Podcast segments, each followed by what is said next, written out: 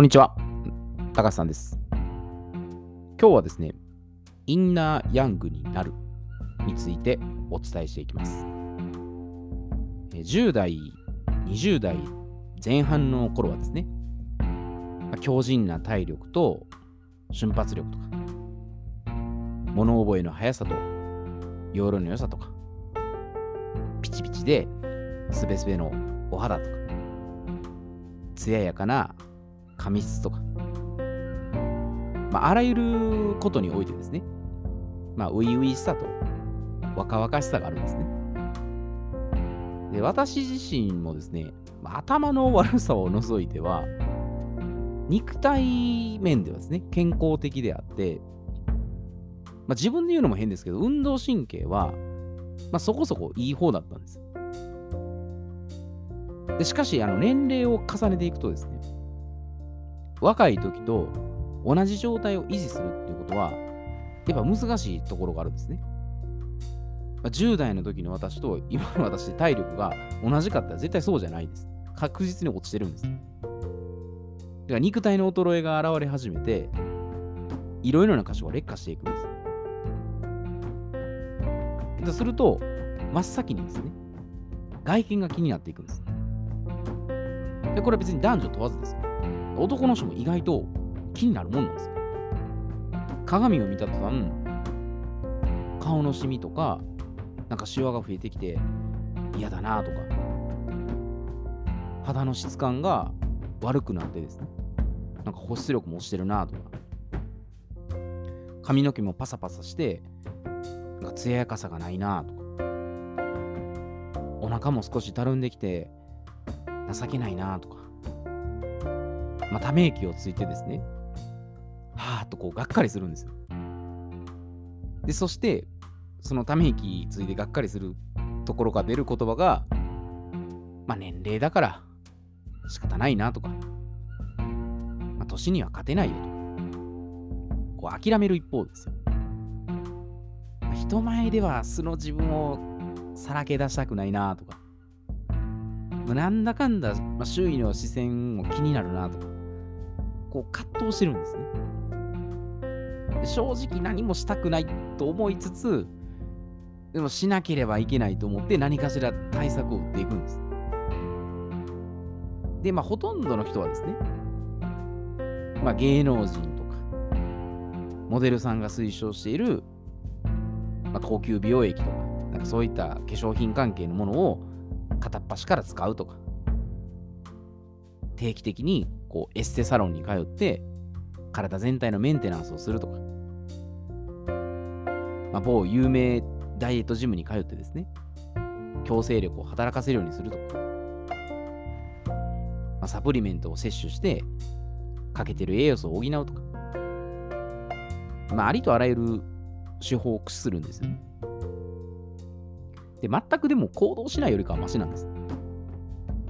やった方がそれなりに何かね、あのーやらないよりかはいいんです。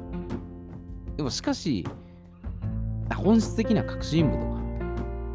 費用対効果に関しては、まあどうでしょうかってことです。まあ、もちろん、まあ、それなりに結果は出るんです。結果は出るんですよ。ただ、長期的な視点で俯瞰したら、まあ、その場だけ、もしくは、まあ、一定期間に限られるんです。で、まあ、予想以上にですね、金銭的コストであったり、時間的コストであったり、感情的コストが、まあ、多く発生するようになるんです。で、まあ、お金と時間に関しては、まあ、これもある程度確保して費やしてるんです。ところが、思った以上の満足感が得られないとですね、なんかグギーッとね、摩擦を感じて、ネガティブな感情に陥るんです。感情コストがものすごく費やされてるんです。で、やがて心の中でですね、あれだけ一生懸命に対処してるのに、時間が経過したら、なぜ元に戻るんだろうかとか。確かに外見は整って、いい状態になっているけども、何度もメンテナンスに通うのはどうなんだろうか。まあ、人前で軽蔑されるような目で見られたくはないけど、そこまで徹底的になんか手入れする必要はないかもしれないじゃないかなと疑問を抱くようになるんです。まあ、全ての人がそうとは限らないですけど、あれおかしいなと。自分は一体何をここまでやってるのに、なんかちょっと違うなっていう違和感を感じるんです。で、まあ、そういう、ね、試行錯誤している真の目的はですよ。外見を整えるってこともさながら、自分に最適な原稿を保つってことなんですよ。自分にとってなんですよ。でもしかし、実際に取り組み始めるとですね、まあ、周囲と比較して、どう見られているか。これを気にするだけのステータスゲームをひたすらやり続けてるんです。私はあの人と比べて綺麗か綺麗でないとか、ファッションセンスがどうとか、これだけエッセして、肌の質感はあの人より買ってるなとか。なんか、正直、まあ、どうでもいいっちゃどうでもいいんです。でも、なんかそういうことをやるんです。健康になるっていうことのために始めたことが、いつの間にかですよ。他者と競争するっていう目的にすり替わってるんです。これで本末転倒なんですよ。自分は健康になりたいと思ってやってることが、相手と比べて相手からどう見られてるかっていうことを目的としてるんです。これ全然違うんです。で、その目的と行動が不一致している最大の要因です。何かというと、この不一致の要因なんですよ。健康そのものをです。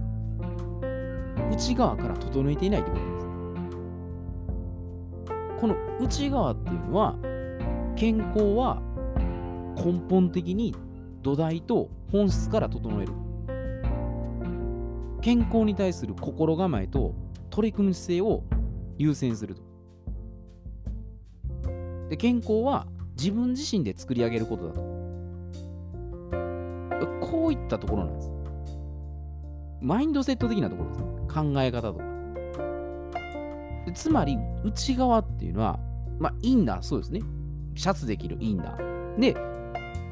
は健康になる。若々しくなる。これヤングです。だからインナーヤングなんです。で、これをあの、わかりやすく他の事例で例えるとですね、家を建てるときです。まあ、どんな家でも建てるときにですね、必ず基礎工事を行うんです。もし基礎工事を抜きにして、壁、扉、窓、屋根とかですね、まあ、パーツごと集めて貼り付けていってですね、組み立てていくと、どうなるでしょう？まあ、形は出来上がりますけども、すぐに壊れていきます。まあ、強風とか地震とか来たら一発アウトです。でそれとでも同じなんですよ。人間の体も全く同じなんです。それとこれは別だってまあまあね、そうそうそそ そういう考え方ですけど、あの、同じなんですよ。体はましてや単品でできないですよ。全部つながってるんです。であれば、その基礎工事に該当する内側の土台を築かないまま、外見とか外面ばっかり補強しても、いずれ壊れていくんです。別にその外見を整えることが決して悪いわけではないんですよ。取り組んでも構わないんです。順序が逆なんです。外側は先じゃなくて、内側は先にするんです。なんか重要なことは、内側から基礎を固めることを始めて、その土台が出来上がったら、外側に移動していくってことです。逆からやってしまってるんです。それはずっと健康にならないんです。おかしいな、おかしいなって、あれなんでだろうって。こんだけ美容液塗ってるのに全然綺麗にならないとか、お肌が汚れていってるとか、サプリ飲んでるのに全然良くないとか、ブラシーも効いてないのかなとか、ジム行ってるのに全然効果ないなって、あのジムのやり方間違ってるのかなとエッセイ行ってるけど、なんでやろおかしいなとかね。あの時いいんだけど、あれまた元に戻ってると。なんかそうなるんです。らそうならないためにも、そのインナーヤングをまず築いていく、そのインナーヤングになっていくために、必要な考え方を取り入れる必要があるんです。その考え方がアプローチ3つあるんです。まず1つ目は、健康にするのは自分自身。で、2つ目は、あれこれ付け足すのではなく、まずは余分なもの、ことを引く。で、3つ目は、長期的な視点で捉えて、継続できる環境づくりを行う。この3つなんです。で、まず1つ目の、健康にするのは自分自身。これは、どんな状況になっても、いかなる理由があっても、自己責任で対処するということです。作話と言い訳をして、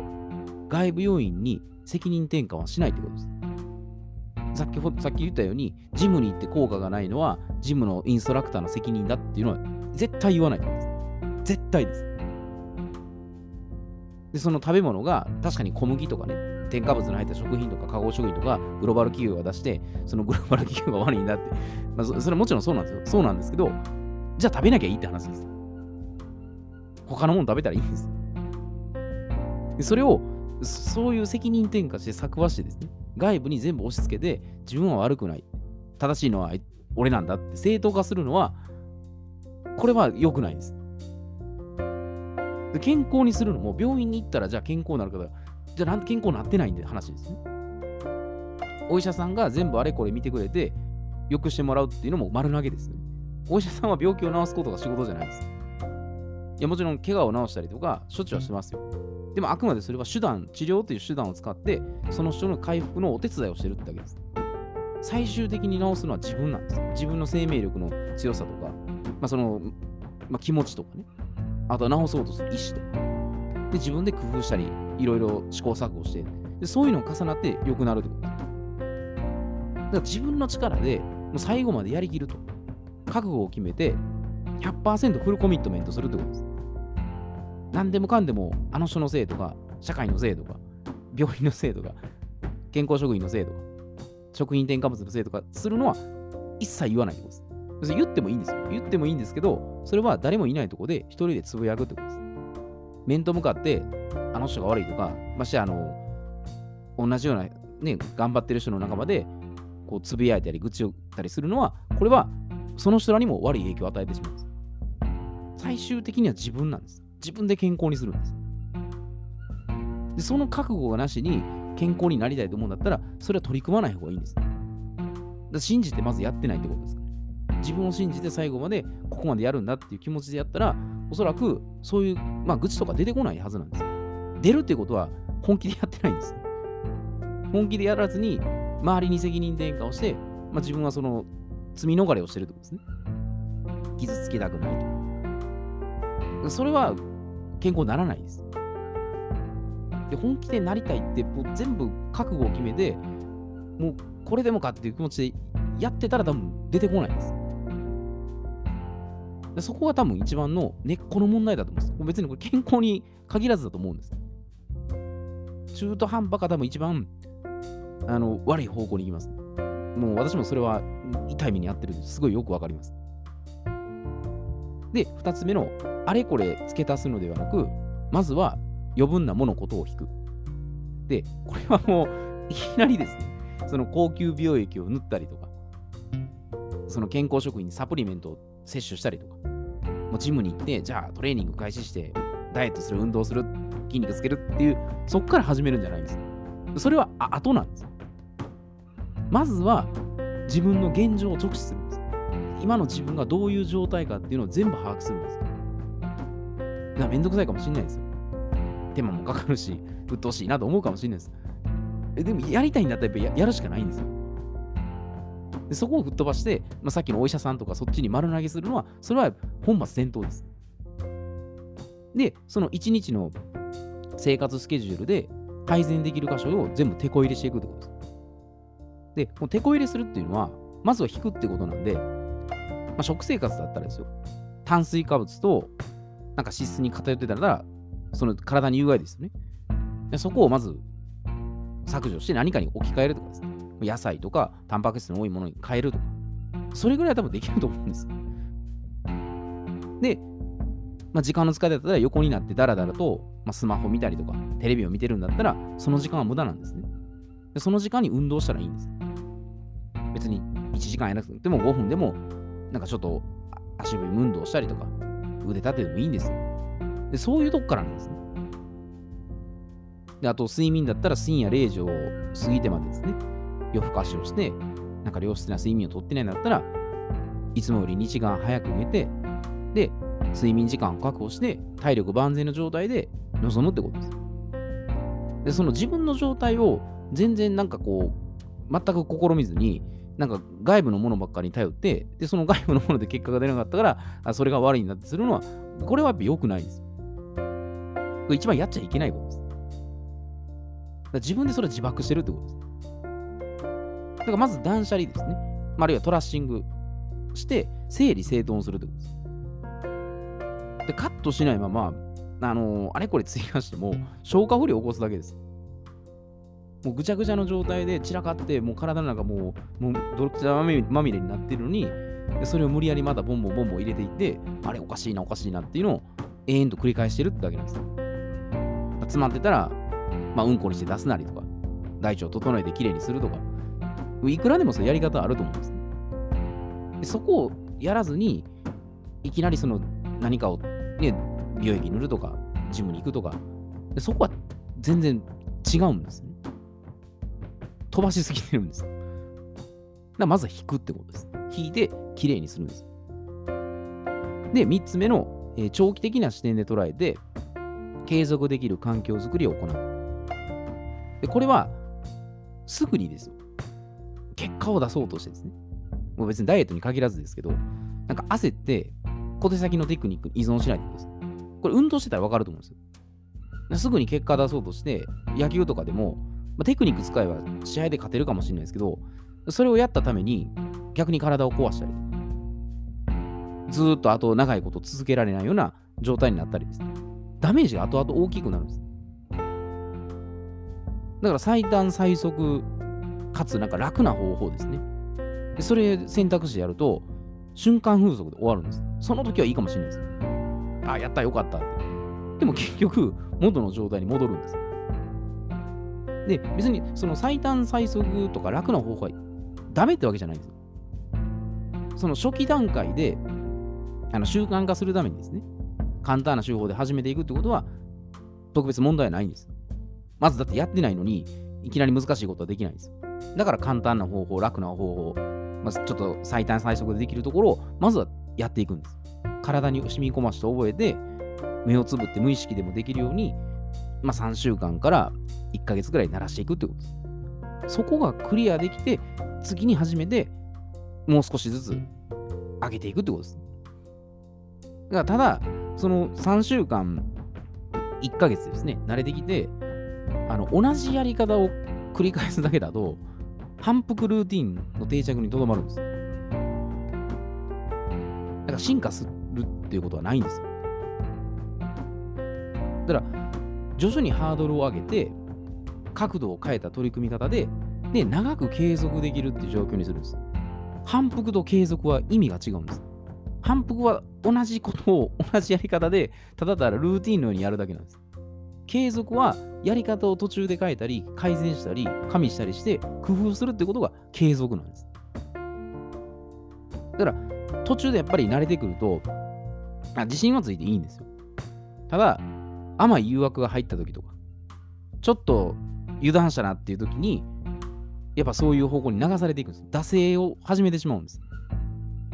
で、そうならないためにそこで自分より優れた能力を持ってる、まあ、師匠であったり、メンターを仰いでですね、味方につけて逃げられない環境にするってことです。もうやらざるを得ない状況にするってことです。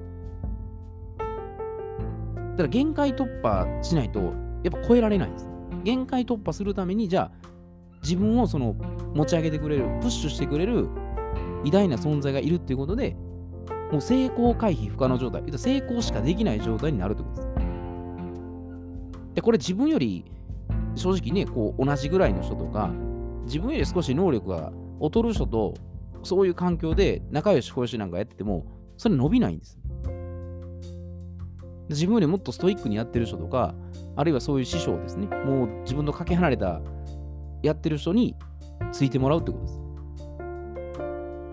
でもそしたら逃げられないんですよ。逃げようとするから、まあ、それはやっぱりもう本気でやろうとしないっていうところになるんですよね。まあ、その甘い誘惑が入った時ですけどね。でそうならないように、その環境を作るってことです。健康もそうなんです。長い目で見ないと、なんか3ヶ月、4ヶ月で、はい、終わりってやると、これまた結局、いたちごっこです。やってる意味がなくなります。で、その外側を、まあ、整えるためにですね、まあ、自己投資っていうふうに作話してですね、作話ですよ、あれ、本当に。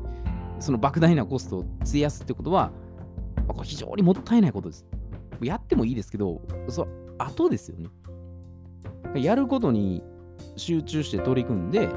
で、空いた時間をうまく活用したら、その時間はいくらでも生み出せるんです。時間がないっていうのもこれも嘘になっちゃうんですね。で、やってる人はいるんで、100%全員がもし時間がないって当てはまってたらそれは当てはまりますけど、そうじゃないですね。確実に時間がないっていう人はいないです。時間はあるんですから。だから一進一退をその繰り返すだけのですね、いたちごっこを繰り返すだけの、あの、上っ面のもう表面的な健康テクニックっていうのは、あの、すべてのコストですね、時間もお金も感情も無駄になってしまうんです。これ本当やらない方がいいんです。やるんだったらもう全部本気でやるってことです。命がけでやるってことです。で、まあ、そのお金をかけずに健康的で若々しくなるってことは、これ先人たちが教えてくれてるんですよ。ご先祖様が私たちに素晴らしい英知を残してくださってるんです。それらをありがたく享受せずに、なんか手軽で簡潔に済ませようとすることをね、追い求めていたら、まあ、真の健康はやっぱり獲得できないんです。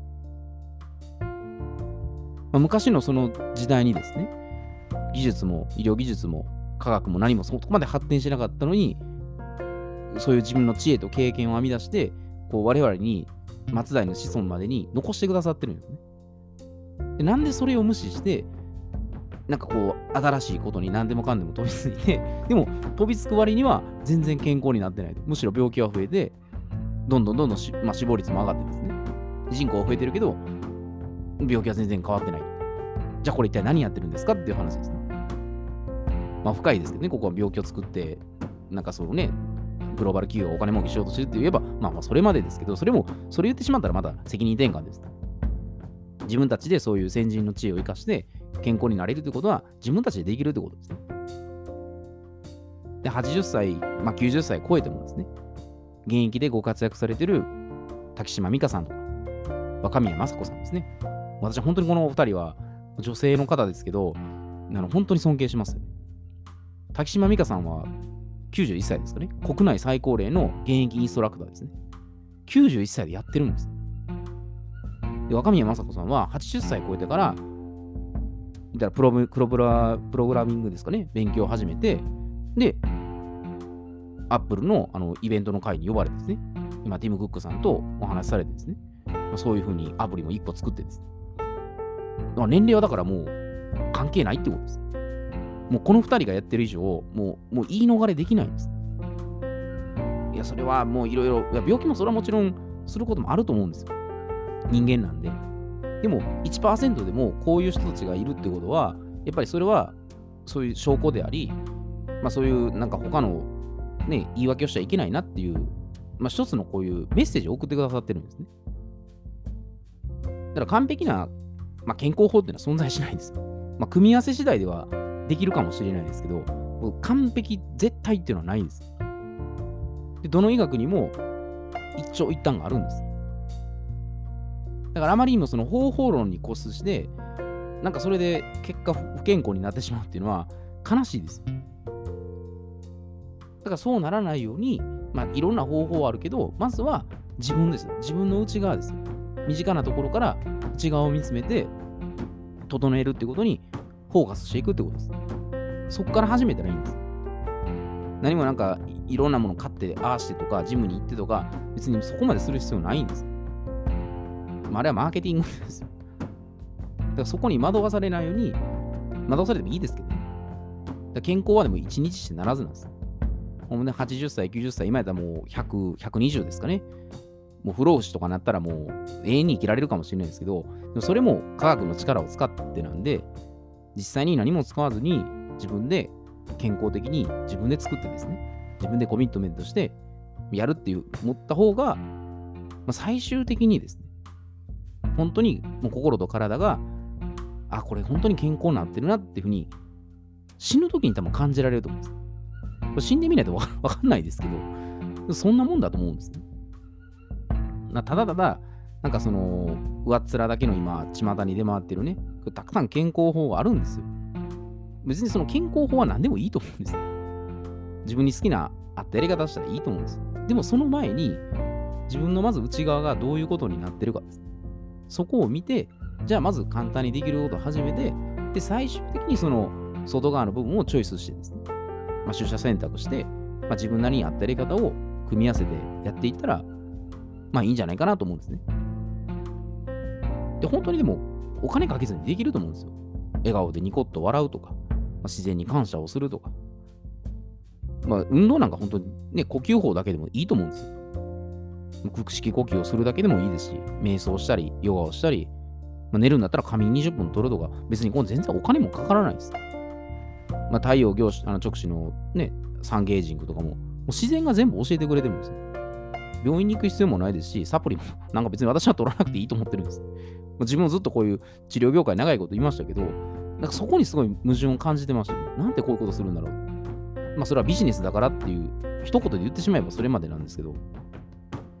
から本当に健康になりたいと思うんだったら、自分でまず本気でコミットメントして、まず自分で変えるっていう風に持っていかない限りは、多分一生健康にならないと思うんですね。で、なんかあったらこう愚痴って不満を言って責任転嫁してっていう多分そのループに入ってしまうんでねそこにならないようにまあインナーヤングをですね別に目指そうか目指さないか別にね個人の自由なんでいいと思うんですけどでもお金をかけずにたくさんこういうふうにあの自由になれる健康になれるっていうのはできてるんで、まあ、そういうところから始めていったらいいんじゃないかなというふうに思います、えー、では今日はこれで失礼いたします。